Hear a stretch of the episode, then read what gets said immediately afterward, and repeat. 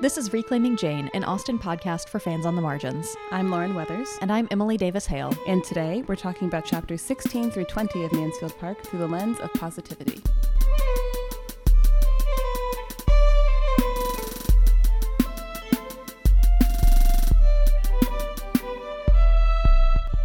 So things are finally happening again. We have a plot. We have a plot after the last two sections of just like wandering around somebody's house and doing nothing and fighting over a play. Now things are finally going on. And the play is a source of much drama. Oh my god, for lack of a better term. I, I 100% did that on purpose Yeah, this time. I mean, I made the same terrible joke last time. It, it has to be done. it really does. Yep. It's for, you know, a, a section where we're focusing on positivity. There's a lot of angst happening in these five chapters. There really is. Just- there really is. for all, in all senses of the word, for all different reasons, just people are brooding a lot. Yes, definitely. This doesn't feel like much of an introduction, but I don't know what else to say until we get through recaps to start talking about it. Is there is there anything else you want to preface it with? Ooh, I don't think so. I really feel like all the things that we have to say, we have to talk about after we've recapped it because I Mm-hmm. don't think there's really anything else to set up the section that isn't like a spoiler. Yeah, I don't have like word. I don't have a topical lead in for this. Yeah. I think we can go ahead and recap and then get into all of the, the hot goss. All right, let's do it. all right, 30 seconds on the clock. Mm-hmm. Emily, are you ready to recap first? yes, I am. Okay, on your mark, get set. After the drama of last section, Edmund has decided that he is just going to have to suck it up and play Anhalt. There is a lot of pining going on as Fanny and Julia are utterly miserable watching their crushes flirt with other girls. Um, Mr. Rushworth, all he gets from me is a bless his heart. Um, Sir Thomas has finally returned and he shuts down the play for good. Oh, you had six seconds left. Anything else? I was ready. Nope, that was it. Look at that.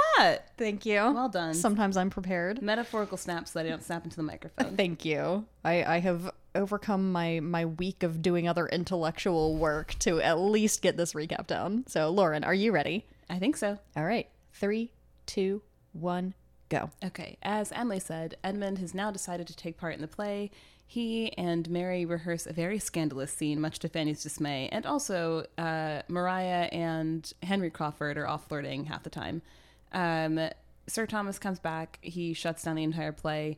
Mr. Yates, who is Tom's friend who thought this whole thing up, makes everything worse for everyone because he doesn't know how to shut up. Uh, Fanny is surprised by how much Sir Thomas actually likes her now? Question mark. And everyone's just kind of sad. Ding, ding, ding. Whew, yeah. There's a lot of interpersonal action going on here. We've got some love triangle things, mm-hmm. we've got some awkward social interaction things, we've got Sir Thomas appearing in the hall out of nowhere. It's a lot of fun. It is. Let's get into it. Oh, right. Where do we start? At the beginning, Oh, I knew you were going to say that. a I- very I, good left place that to door start. wide open. You did. So we open on Fanny's kind of private interior life. Can we please get this girl a therapist? For the love of God. Her plants are her therapist. She talks to them. Every interior thought in this section is just Fanny being like riddled with guilt about her own existence because of what Mrs. Norris, especially, but also the Bertrams, have like drilled into her in her life that she's so unworthy of anything.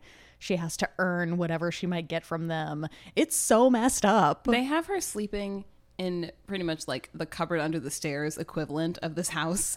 She's like barely half a step up from like Cinderella. Mm-hmm. and then, you know, they were generous enough to let her also use what used to be Maria and Julia's old like tutoring room because she just ended up spending so much time in there that they all have just kind of unofficially decided that it's Fanny's room since they weren't really using it for anything else and since Maria and Julia had much better rooms. They were satisfied with letting Fanny have this one. like they won't even light a fire in this room because Fanny's the only one who uses it, so it's not worth using the wood. Like She really does need a therapist. It's she bad. really does. as messed up as it is how she got to that room, at least she has been able to make it into kind of a sanctuary for her. And one of the things that struck me is that at the very beginning, she's like cataloging all the things that are in the room and how happy they make her. And she's like, okay, this is my safe space. And then throughout the section, her safe space is violated multiple times. Yeah, and not just by other people coming in, which does happen a couple of times, but even as she's like you said cataloging all of these items that that bring her joy, she's also thinking about how like oh her cousins gave them to her as gifts and so she has to make sure that she like is worthy of them. Like, I want better for you. And I want you to have the ability to want better, but you've been so beaten down that you can't. And that's almost worse. Yeah. Like I know we said last time that uh we don't we don't really like Fanny. Like we don't feel like we can root for her. This I, I think we also said in the last episode that really what we feel for her is pity. Mm-hmm. And this absolutely reinforces that. Like I want so much better for Fanny. I I don't know, she doesn't speak to me as a heroine or anything, but like this poor girl. I feel like I need to move on because I'm just gonna I could spend the next two hours just being upset about how Fanny has been treated. yeah, we're just going to wax poetic about how everyone in that house is awful towards her and she needs people who treat her as a human being and not as an accessory or a burden. Yeah. It's just sad. she does while she's here ha- eh, embroiled in her own thoughts have a visit from edmund who comes and makes everything about him Once again, speaking of Fanny feeling guilty for existing, um, Edmund has come to offload his guilt onto Fanny because he wants to know what Fanny thinks of the idea of him playing Anhalt. And he is spinning it virtuously by saying, Well, I can't allow somebody else from outside of the house to come in because it's already bad enough as it is. So I will fall on the sword and act alongside the woman who I'm clearly completely enamored with. Fanny, what do you think? And she's looking at him like, You've been the biggest opponent to this this entire time. How could you be so inconsistent? Why would you ever go back? And she's trying to make sense of it, and he senses hesitation and still, but like, still thinking, but it's fine, right? Like, I need you to tell me that it's fine because if you think so, let me give you more information so that you can now tell me that it's fine. Yeah he comes in saying fanny i want your opinion and she's like "Oh, he wants my opinion except he doesn't actually he wants her to tell him what he wants to hear Exactly. which is exactly what everyone else does, except that sometimes Edmund is nicer to her than everyone else. Mm-hmm. I gave my predictions a couple of episodes ago about like where things are going to go, and this just makes me even more angry about my prediction that Fanny and Edmund are going to end up together in the end because ah, Yeah, not exactly uh, romantic hero and heroine potential. Yeah, Fanny tries to find something nice to say about Edmund, find something nice to say about Mary. Edmund eventually feels a little bit better about things and goes to tell the rest of the party that he will indeed act, which Maria and Henry especially are like, yes, we beat him down, we've done it. And ironically enough, with a section where we're focusing on positivity, the end of the first chapter in this section ends. She was beyond their reach, and if at last obliged to yield, no matter, it was all misery now. she is just really the only word for it is miserable. She's just mm-hmm. miserable the whole time. She's miserable that Edmund has basically ignored what her actual opinion is. She's miserable that in his acting, he's basically just taking the excuse to flirt with Mary Crawford the entire time. No one is listening to her. Everyone is constantly making her feel guilty about existing. Fanny has no room for positivity. Nor is Julia, who is watching her sister, who, as a reminder, is still engaged to Mr. Rushworth, just continue flirting with Henry, who is also reciprocating the attention. And so the two of them are having this very scandalous little moment over here to the side every time they rehearse or share a look. And every time Julie is in the same room with them, it's like a knife is being twisted further into her side. Another miserable person to add to the list. the people who are not miserable definitely include Mary Crawford, who, um, at the end of the last section, was very calculated about her deference to Fanny and going and making her feel better about the whole play thing because now it's paid off. And Edmund is going to act the romantic part opposite her. So Edmund is Anhalt, Mary is Amelia, who the two of them in the end of the play are supposed to, you know, they have their the consent of parents, etc., for um, a love match, essentially. So Mary's like, yes, I can leverage this. This is fantastic. It's all very rom com. Oh, 100%. Yeah. The situation with Maria and Henry is even funnier because they're playing mother and son. so not the not the romantic leads, but it means that they get to spend lots of time together. And so uh, Mr. Rushworth is he he has some himbo energy, but he's not so much of a himbo that he can't figure out what's going on right under his own nose. And Mary also sees what's happening, and she tries to like mollify him at one point by pointing out, "Don't you think Maria is being very maternal? Such maternal energy," and that kind of calms him down a little bit. It's so awkward, but everyone is also using Fanny as their confidant. Mm-hmm. She's become everyone's therapist, which is just terrible. Don't do that to your friends, people. D- don't. the one who needs the therapist most is the one who is basically acting as like a blank slate so everyone can talk at her and then feel better about things. They don't actually want her to respond or give them an opinion. They just want somebody who's a captive audience to vent about whatever it is that is irritating them. And then they're like, You're such a great listener, Fanny. And they leave. Yeah, there's one line that isn't necessarily about this, but is still very evocative of that whole situation for her. It says that she alone was sad and insignificant. She had no share in anything. She might go or stay. She might be in the midst of their noise or retreat from it to the solitude of the East Room without being seen or missed. Fanny is just, she's a wallflower in mm-hmm. like the most literal sense of the word. Yeah. Fanny's often positive for the sake of others while being absolutely miserable herself. Also related to everyone using Fanny as their therapist. Now that the initial arguments, conflict over choosing a play and casting a play have all been resolved, everyone's just making up conflicts. So everybody's complaining about how everyone else is incompetent at one thing or another. They can't remember their lines, they don't know their blocking. Nothing is right about like costumes or the set or the scenes or anything. It's Maria and Henry keep using the theater room to rehearse, and the rest of us have to go elsewhere. Oh, they're all so infuriating. I hate all of these people. they're just the worst. Mrs. Norris is still trying to find a way to make herself useful and important, as usual. She's also trying to convince everyone else that Henry and Maria are totally not in love. Henry loves Julia because she's trying to avoid the inevitable blow up mm-hmm. when it becomes unavoidable that Maria is actually trying to get with Henry.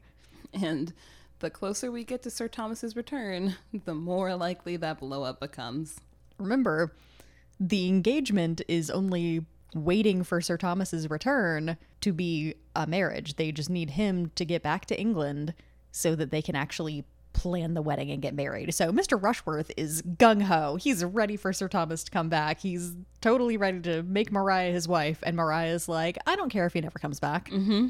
Which is, wow, that's a lot. Yeah, the longer he takes to get back, the more time she has to try to convince Henry Crawford to propose to her instead, so that then she can say, Well, I don't want to be in this one, but can we, can you approve of this match instead because I have somebody else who's asked for my hand in marriage? I won't be a spinster. I'll still be married just to this person instead. Yeah, so she's in crunch time trying to convince Henry Crawford to propose to her, basically.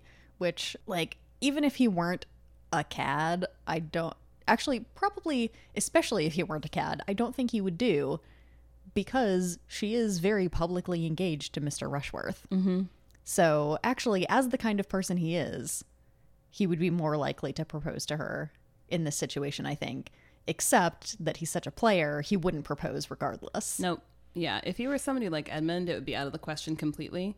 He would never have even opened up the idea of flirtation with her. And like you said, he is the type of person who would kind of flout those social conventions because clearly he doesn't care, but he doesn't care enough to continue flouting them to that degree because that means putting his own neck on the line. And why would he do that? Yeah, it's it's just a flirtation. He's not going to suffer any consequences from this, except maybe like not being able to go back to Mansfield. Yeah. And Mary also sees this and she's kind of she has a side conversation about how both sisters are in love with her brother and just like if he weren't such a flirt, we wouldn't be in this situation, but what am I going to do about it? Yeah, Mary is clearly very done with Henry and whatever he thinks he's doing, but she still has her eyes on the prize of Edmund. Mm-hmm. And Mary has to look out for number one. She can't be worried about what her brother is doing. Those sisters are going to have to work it out between the two of them. She has a goal, and she's fixed upon it. Yeah, I think there's a comparison to be made between Mary Crawford and Charlotte Lucas mm. because they're practical. They're going for what is going to keep them safe and settled in the end, but Mary has a conniving side that Charlotte absolutely does not. Uh, Do you think that Mary's more conniving? Oh, yeah. She's leveraged the way that she interacts with Fanny to appeal more to Edmund. Even if she has no idea that Fanny is also in love with Edmund, she's taking advantage of that relationship to make herself more attractive to the man that she wants. That's true. Whereas Charlotte was just like, Lizzie turned him down? Okay, I guess I'll take that. Yeah, I think I was looking at it in the lens of both of them know how to change their behavior to influence the men in their lives and get what they want.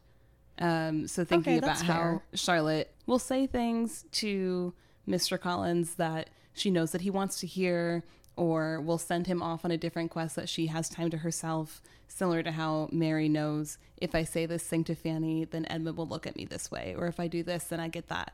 I think with Mary, because it's being contrasted to Fanny, it's easier to see it as conniving. But I think both of them are doing the same thing.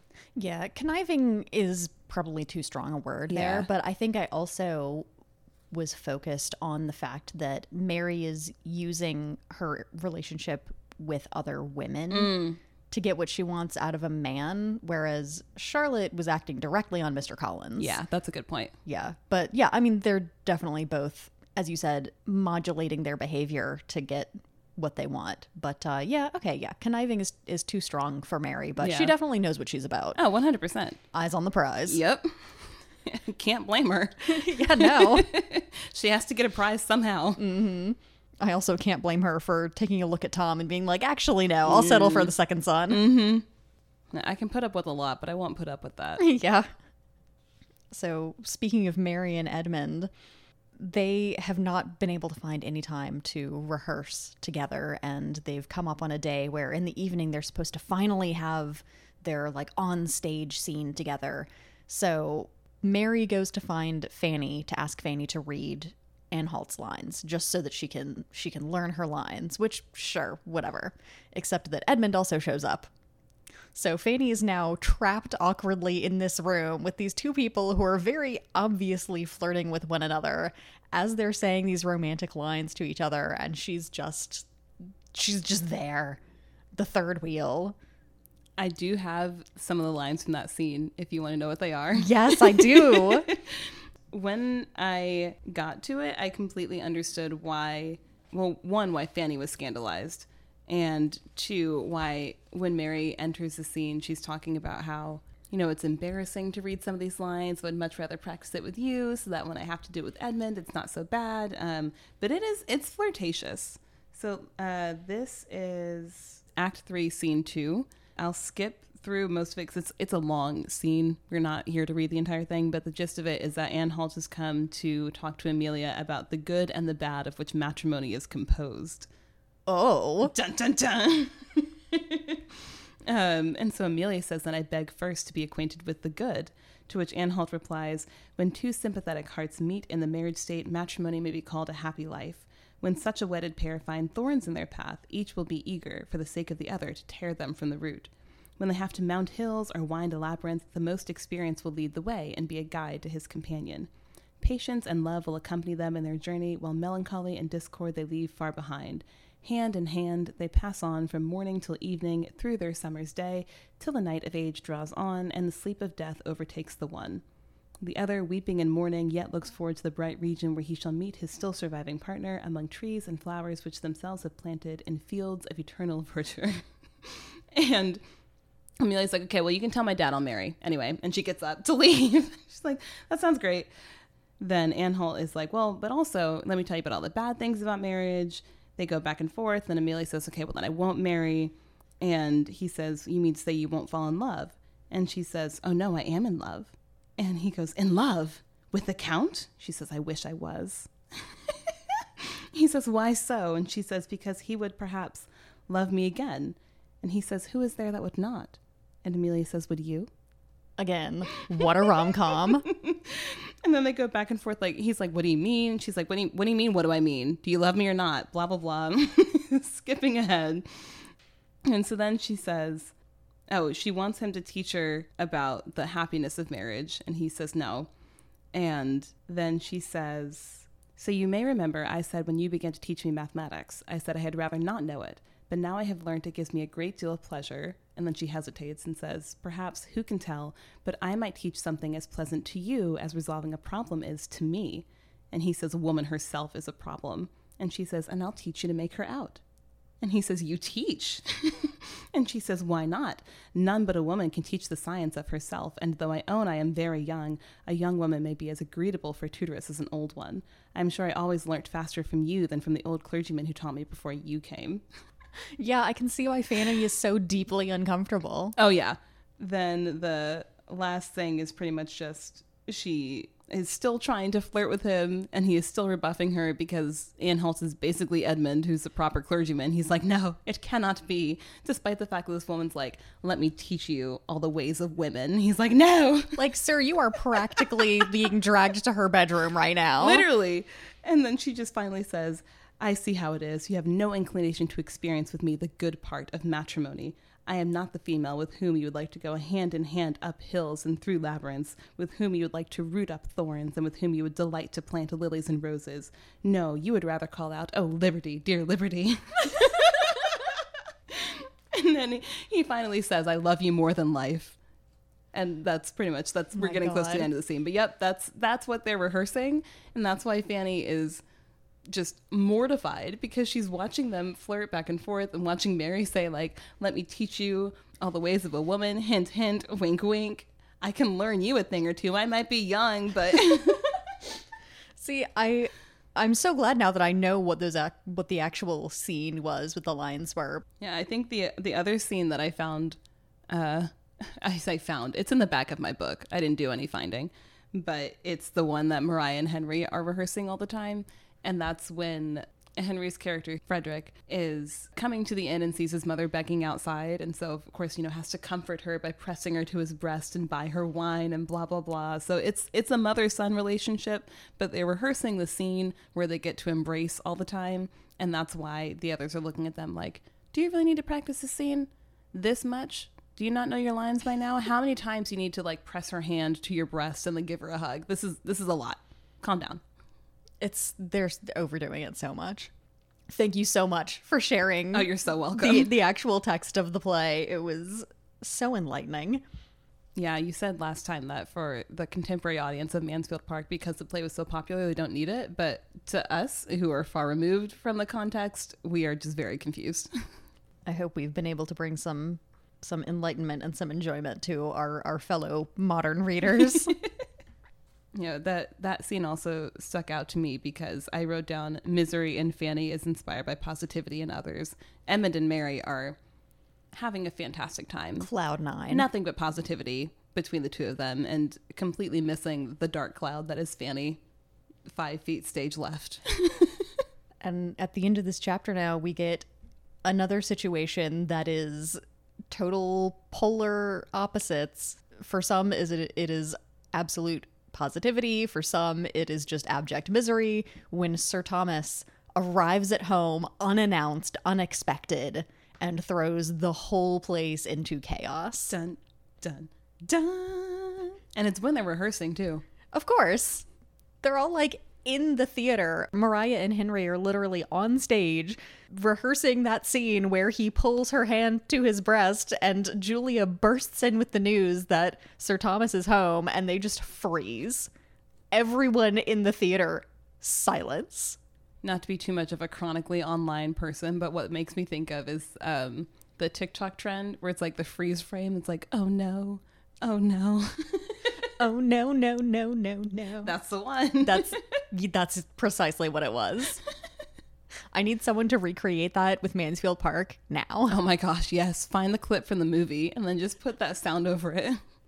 So, Sir Thomas has arrived back, much to the dismay of most of the party, including Fanny, though she's upset for a different reason. She knows where her morality stood this entire time. She's like, I didn't even want to be here, so don't don't look at me, but also please literally don't look at me because every time you do, something bad happens. So I just prefer that you stay over there. she doesn't really have much love for Sir Thomas. Yeah, Fanny's consternation at Sir Thomas's return is more general, like, I've never enjoyed being around this man. I don't want to be around him again. But then I'm sure the additional layers of guilt that she'll be blamed by association for the things that all of her cousins have been getting up to. Mm-hmm. And Sir Thomas is definitely not happy. No. Yeah, she's worried that if they need a scapegoat, that it'll end up being her because it certainly wouldn't be any of the people who are considered much higher above her in in the rankings of the household. But as it turns out, he's actually very happy to see her. She hangs back a bit because she doesn't want to assert herself as a true member of the family, even though she's literally their niece, but you know, whatever. Um, so she waits for all of them to go into the drawing room to go see Sir Thomas, and then eventually comes in just as he's asking where she is and is greeting her with warmth and is excited to see her and remarks upon how well she looks. And she eventually lets herself relax and is thinking to herself, okay, this is not as awful as I thought it was going to be. This makes me a little bit suspicious of what's going on because it could just be, ah, uh, he's been away for so long, absence makes the heart grow fonder. But also, is she a pawn in some kind of business machination? I don't know. I think she's just surprised by basic human decency. She gets it so seldom. Well, that too. yeah, I mean, because we didn't get the sense before that he was cruel to her. He just went along with basically Mrs. Norris's proclamations about how Fanny should be treated. Right but I'm I'm still suspicious. Within the evening that Sir Thomas returns though, the truth comes out that they have been putting on a play in his own home. Before they can even really break the news to him, he's like, "Ah, oh, you know what? I want to go and see, you know, my room, my study. I've been away for it's been like 2 years, 3 years that he's been away." And so he he goes barging through because it's his house. Why shouldn't he? But uh, they've converted the room in front of his room into their theater. So he walks in onto the stage where Mr. Yates is just like rehearsing by himself. Apparently, a very dramatic monologue. And we get a little bit of Tom's perspective too when this is happening because he is trying to head off Sir Thomas and it's like, wait, oh crap, I have to go tell him what's happening.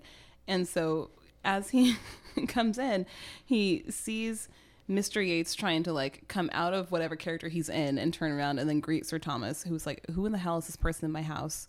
What are you doing? What is this room? And then Thomas just watching all this happen, like, Oh, I really wish I could find this as funny as it is, but this is not good. But he does comment internally it would be the last, in all probability, the last scene on that stage, but he was sure there could not be a finer. The house would close with the greatest eclat. Mm-hmm. Just like, well, if we had to go out like this, I guess I guess that's worth it. Couldn't write something better. Yeah. And um, Sir Thomas is also not happy about meeting Mr. Yates in general. It's implied that his connections and his family are beneath them and he's not very pleased that he's being forced to make this man's acquaintance but here he is in his house getting everybody else in the house to engage in something sir thomas deeply disapproves of and you can just sense the the simmering anger like i'm gonna kill you tom there's also no little disapproval of henry crawford when it comes down to it because he and mary also have to be introduced to sir thomas because they've arrived since he's been in the Caribbean. Mm-hmm. And uh, Mr. Rushworth finally speaks his mind. Like, he's not that great. I don't know why everybody thinks he's so awesome. I disapprove of theater. To which Sir Thomas is like, I like you. You can marry my daughter. Thank mm-hmm. God. Another level headed person in this house. I was kind of wondering. I wasn't so sure about you, but now I see that you share the same love for a tranquil household. I think this will work quite nicely. the the line that actually comes out of that is absolutely hilarious. It says, Sir Thomas was aware that he must not expect a genius in Mr. Rushworth. but as a well judging, steady young man with better notions than his elocution would do justice to, he intended to value him very highly. It's like he'll do as a son in law. He's he's pretty dumb, but eh. Our views align. He's a bit of a blockhead, but he's rich. You share my opinions. I can work with it. Yeah. The comedy of Sir Thomas returning cannot be understated. Also, the fact that the way that Mr. Rushworth insults Henry Crawford is to call him a short. Absolutely hilarious. He says, I do not say he is not gentlemanlike, considering, but you should tell your father he is not above five feet eight, or he will be expecting a well looking man. Mr. Rushworth cannot appreciate a short king. No. Six foot only and above, please. Where is Mr. Darcy? Once Sir Thomas is home now, though, the disaster management begins. Edmund is off like a shot to explain himself and try to appease what he perceives to be his father's impending rage about what they've been up to while he's gone. And uh, he does actually make a point to completely absolve Fanny of any guilt. He's like, okay, the rest of us fucked around, but Fanny's been Fanny the whole time. Fanny just had to find out. She wasn't responsible, I swear. it's nice to have something to Edmund's credit in this section because for the rest of it, I mean, not that he's done anything that's irredeemable, just not anything that I necessarily support. but this one, this one I can get behind. For once, you did right by Fanny. Thank you so much. This is a point actually in his favor when it comes mm-hmm. to his behavior towards Fanny. Also, Mrs. Norris is deprived of being the busybody that she usually wants to be. Oh my god, she's so mad that he just showed up. in the narration it's talking about how she was deprived of hearing it from the butler and then being able to go around the house and tell everybody. And then because he had the nerve to not want anything she couldn't go boss his servants around to say make dinner or go get this or go do whatever and couldn't like bustle around and make herself feel like she had something to do. And so she keeps interrupting his story. He's trying to tell them all about his time in the caribbean that he's you know he's been gone for forever And everyone's actually like invested in this story that he's telling. Yeah, and then she's like, "Are you sure you don't want tea? Let me let me get you. I'll get something. Like, let me ring for the serving." He's like, How about "No." some soup? You want a big basin of soup. Mhm. He's like, "No, I think I'll just wait until we usually have tea. Like, it's it's fine." She's like, "You you want soup? I'm gonna go get you soup." I actually almost closed the book at the soup. It's like, this is too far. I'm sorry, I can't.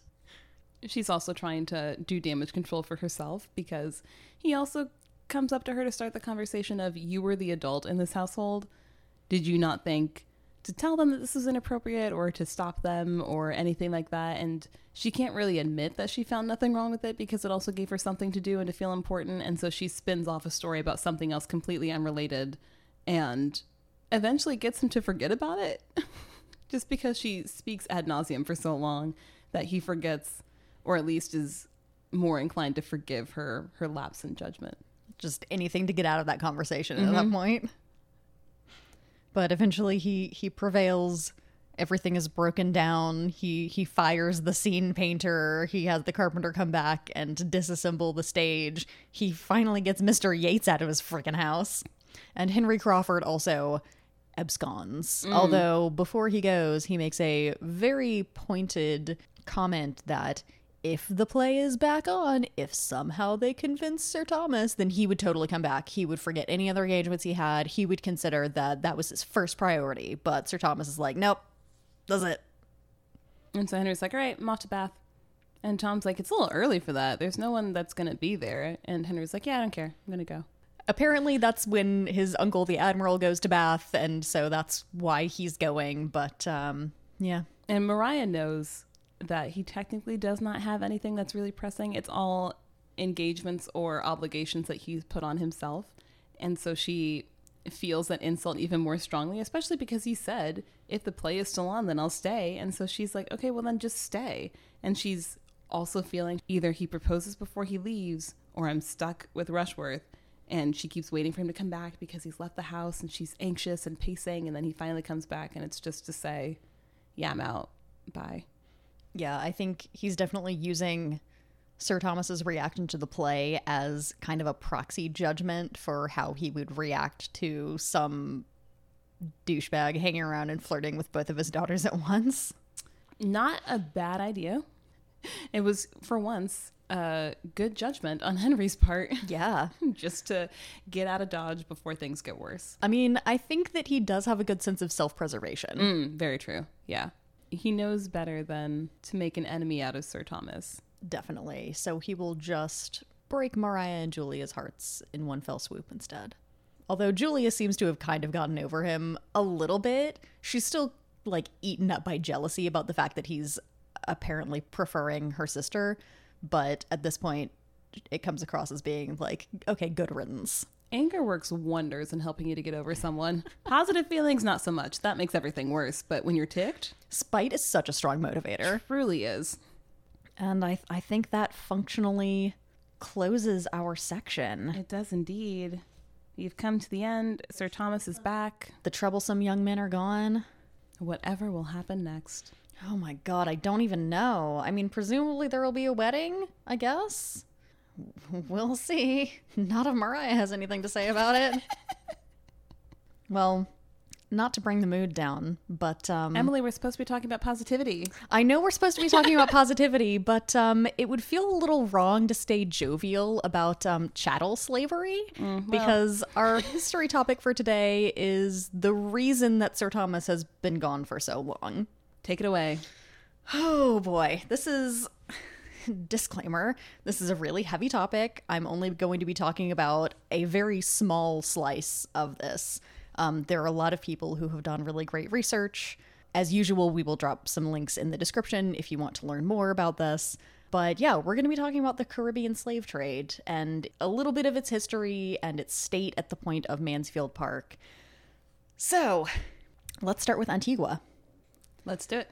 Well, I want to kind of start by dispelling this weird, like, romanticized notion that we tend to have, especially in the United States, of these areas that became plantations, that became slaveholding areas. I I think we conceive of them as being like uninhabited paradises before Europeans came. They were not. Antigua itself, at the time of European contact, was inhabited by at least two different indigenous groups the Taino and the Kalinago. European settlement actually didn't happen immediately after first contact with Antigua. Uh, it was only after that indigenous population was significantly decreased through disease and through malnutrition caused by Europeans uh, and by enslavement. Hmm, sounds like a familiar story. I know, right? Yeah. So English settlers really took over running Antigua in this like the early to mid 1600s. They started growing tobacco and then moved into sugar, which became hugely profitable, hugely popular, and that was part of the reason why importation of enslaved people from West Africa really took off.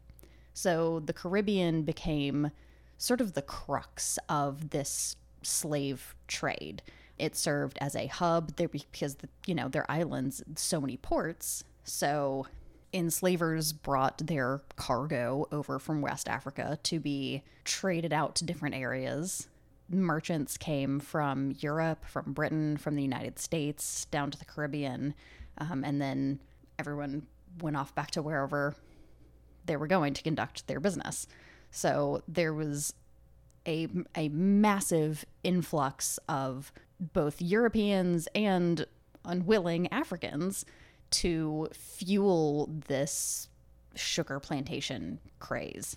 And Antigua specifically was a leading producer of sugar actually until the 1950s.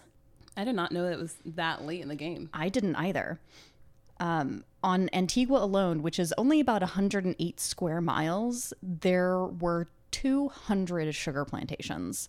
Now, I don't know if that was all at the same time, because that would be a plantation every half mile. But still, that is that is a huge, a huge number. There, of course, were um, a number of revolts led by enslaved people. On Antigua specifically, there were at least two one in 1701 and in 1729. There was another planned in 1736, but the planning was discovered in advance, and unsurprisingly, it was violently suppressed with the leaders executed. Like I said, this is heavy. But by the 1770s, the effect of the importation of slaves was such that on Antigua, which again is only 108 square miles, there were more than 37,000 enslaved people on this island. The white population was less than 3,000. That is literally bigger than my hometown. Yeah. My hometown was like maybe 8,000 people. That's insane. So, just the disparities, and then also the fact that sugar production was one of the most brutal, grueling products that uh, was made possible by the slave trade. It was such that the death rate of slaves outran the birth rate. And so a plantation owner had to account in their yearly budget for the importation of new slaves. You would think that anybody with like a modicum of human empathy, which I know is already devoid just by the mere fact they were running a plantation, so that's out of the question. But you would think like maybe I should change what I'm doing to these people because they keep dying. Like even if you just look at it from a purely capitalist perspective, you spend less money by just not working them to literal death. Yeah, even if it's just sheer economy and, you know, leaving morality out of it, that's just that's bad business, honestly, right? How can you be that much of just a monstrous human that you literally spend more money because you can't like treat anybody with like a thing of kindness and be like, "Hmm, this is really really hard literal backbreaking work. Maybe I should not force you to do it. Set up to sundown in this kind of condition." But no, that was apparently too much to ask. Nope. Yeah, the the horrors of sugar production apparently were not enough to overcome the profits, Oh god. which is absolutely horrific. Humans can be very monstrous. Truly. Truly. It's a little terrifying. Yeah. So, as I think we've mentioned in, I think I talked about it maybe during Sense and Sensibility, it mm. was quite a while ago. Britain actually abolished the trafficking of slaves in 1807. So, British ships could not transport human beings for the purpose of enslavement, which was prior to the release of Mansfield Park. Although its writing might have preceded it, we don't really know the specifics of when Jane Austen actually wrote some of these novels. Um, but of course, abolishing trafficking doesn't actually end slavery. It just meant that they couldn't bring new people in from outside. Although I'm sure that also didn't stop it, just because human beings are terrible. And when something is profitable, even if it's illegal, we will continue to do it. So officially, they weren't supposed to be bringing new people into the slave trade. But uh, Off the books. off the books exactly and especially if they were working with traders of other nationalities that didn't have the same hangups what's going to stop them It's fair game. yeah It's so free real estate. um so following that slavery itself like the practice of unpaid labor at least by that name wasn't banned until 1833 within the british empire. But of course that was immediately replaced with things that basically differed only in name from slavery because they were unpaid labor. So um, practices of apprenticeship and um, indentured servitude took over from there. So that's what sir thomas has been off doing for the last few years is managing his brutal humanity destroying sugar production on a tiny island in the caribbean mm. so that he can continue to make money and fund the lifestyle that his children live. To buy all of the draperies and sets that they just use for their theater. Exactly. You know what? I'm glad he's back. So it means he's no longer there. I mean, he's he's still profiting from it. Well, yeah, but I don't know. It feels less like a direct facilitation when he's so far removed from it, even though I know that's not the case. It's like I would rather you not exist at all, but at least you're no longer there witnessing that with your own eyes and being like, this is fine. Because I think with so many distasteful things, the way that we make it palatable is by not looking at it or not looking too closely because then we can convince ourselves that everything is fine. And to witness that every day and still think that this is a good and right thing to be doing, I cannot and will not ever understand. Mm-hmm. And I think that's Yeah. the kind of narrative that I I mean I can't speak for other countries, but Americans definitely we want to tell ourselves that story to free our founders especially from that kind of guilt. It's like, oh yeah, George Washington owned slaves, but like he wasn't there. We want we want to put the blame on the people who were, you know, literally cracking the whip when there was a larger structure in place that the people at the top were getting all of the benefit from. Yeah, the founders also could have abolished slavery when they founded the country. So why we Yeah, keep that in mind. Why we seem intent to absolve them of that, I have no idea. Like they were literally creating new rules with a stroke of a pen. They could have added another couple strokes and been like, "By the way, we're not going to do this anymore." But they make money off of it. So why would they do that? Yeah, no, that always irritated me. That and then you mentioned indentured servitude and that was something I remember that people used to like throw back as a way to refute that like slavery in the US wasn't as bad. Be like, "Well, white people were slaves too." What do you mean by that? Well, you know, my ancestors were indentured servants. I'm like, okay, yes, a form of slavery. However, what I'm specifically talking about, your ancestors were not subjected to. Yeah, Like, we're talking about the multi generational, this centuries long practice of active suppression and genocide of people based on their nationality, their race. There's a whole other structure that has gone into chattel slavery. Like, I'm not trying to minimize what indentured servants went through. Britain and Ireland have their own whole history, but um, we can talk about multiple topics and and have empathy for the victims of these systems all at the same time. yeah. And it's comparing apples to oranges in a way. Yes. They're both fruits, but they're not. These are not the same thing. Yeah, they, they were both bad, Yeah. but there's a lot of different layers to both of those that are not the same. Hmm. Yeah. Well, thanks, Sir Thomas, for. Yeah. Thanks for being a cog in the machine, bud. I think it would be stranger if Sir Thomas were meant to be a sympathetic character, and we're, he's not really. Not for that reason, but just because he's not exactly a loving father figure. I think it would be even more uncomfortable for most readers to have this conversation if he were somebody like Mr. Darcy who had gone off to Antigua and then come back. I feel like that would be even more of a motive for people to stick their heads in the sand about what this beloved character is up to. Because you don't want to think, you don't want to reconcile the person on the page with what the reality would have been in that time period for what he was doing. Absolutely. And we talked about this during Sense and Sensibility as well with Colonel Brandon and what his role as a military man would have been. Um, and yeah, I think we also have to keep in mind that contemporary readers, when these books were published, would have had a much better sense of what that actually meant socially than we do now at, at such a remove. Yep. So fun topics. It's like, I don't No- know no- how to follow that. yeah, no really no positivity to be to be discussed there.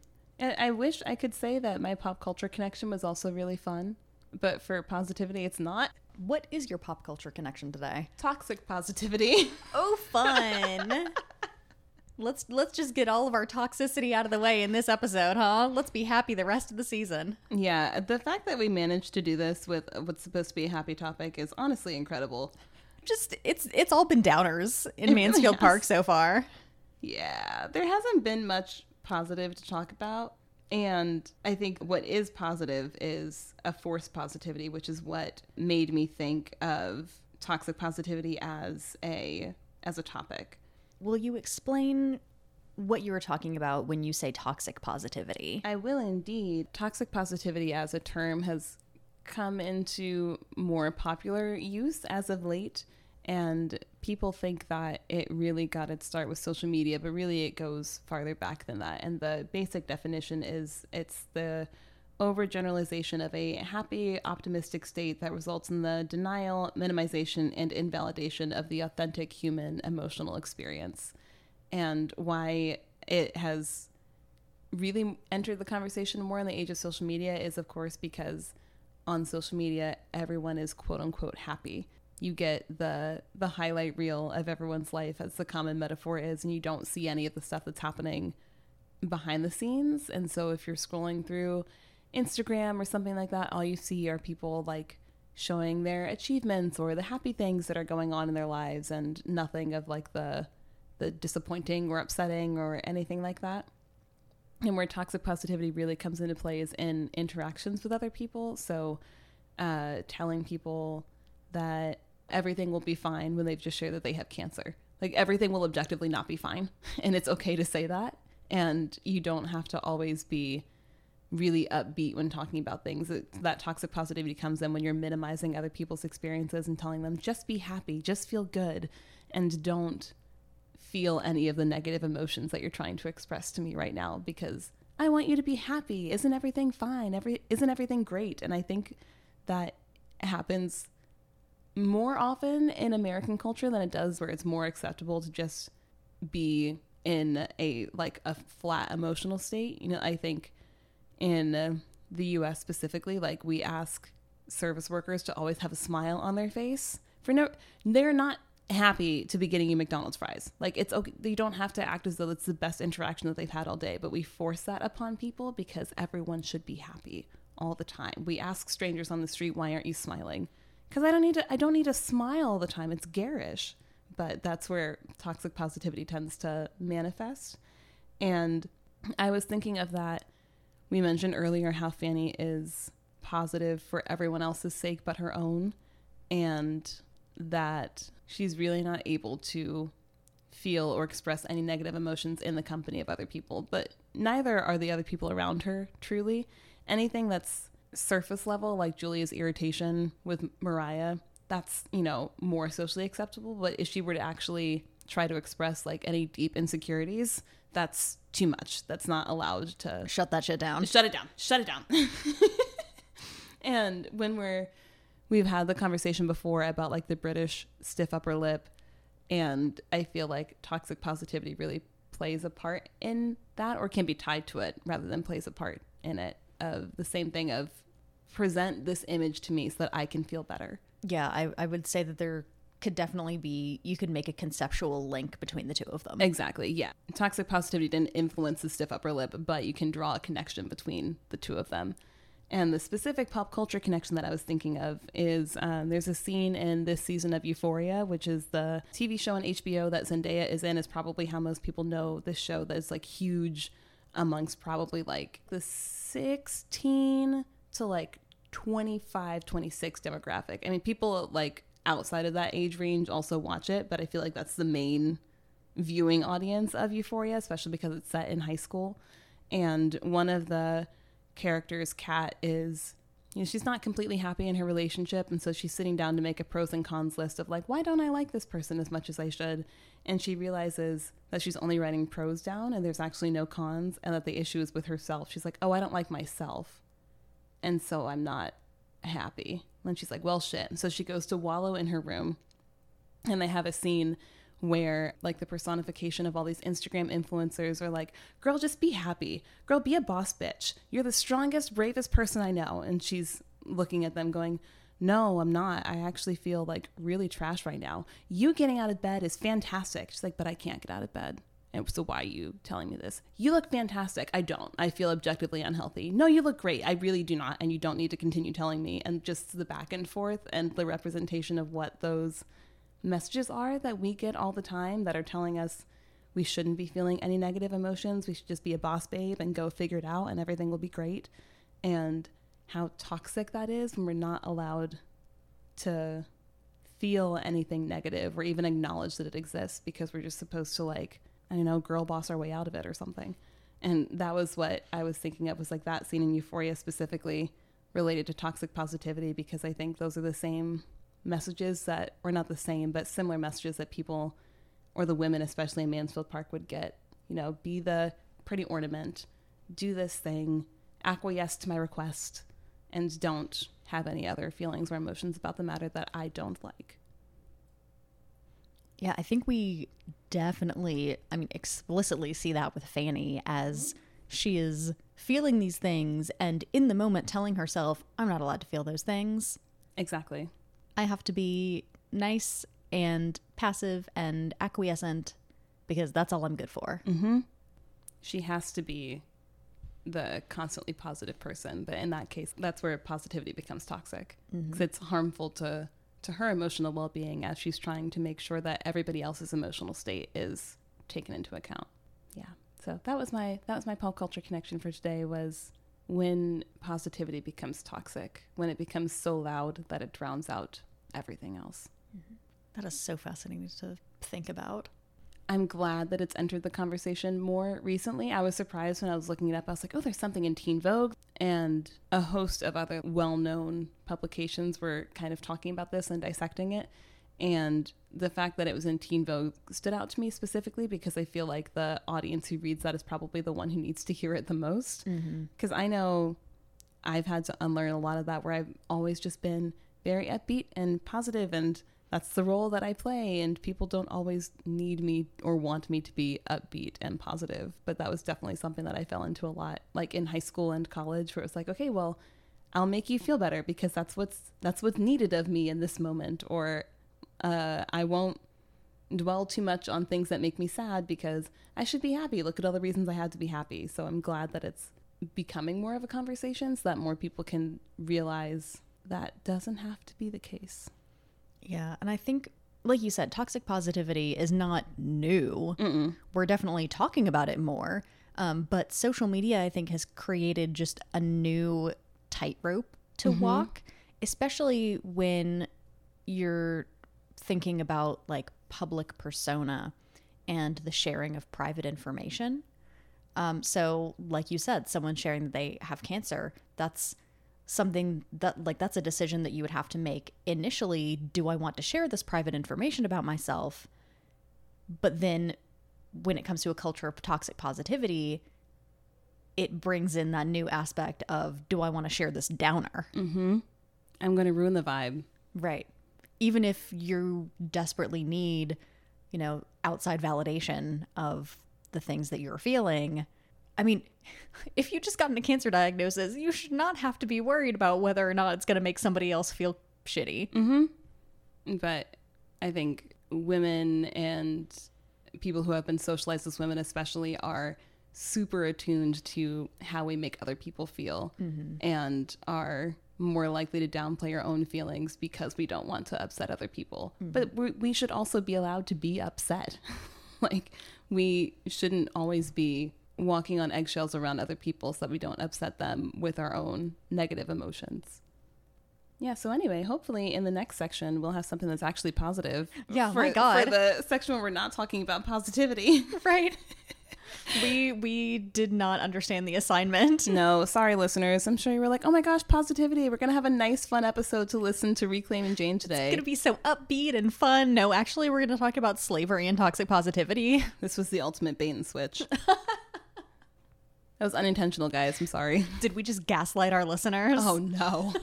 Can't girl boss our way out of this one, Lauren. Can I gatekeep? Does that work? Yes, but our entire premise is about not gatekeeping. Dang it. We're screwed. We have no other options. No, I think I think the only thing we can do now is just go to final takeaways and apologize. Shut it down. just shut it all down. we'll try again next week. Hopefully, we'll have better luck. Yep. All right. Well, it's it me? final takeaways. Uh, take it away. It's okay to not be okay. I know it's like a very pithy, like Pinterest statement, but I feel like that sums up the last part of this episode.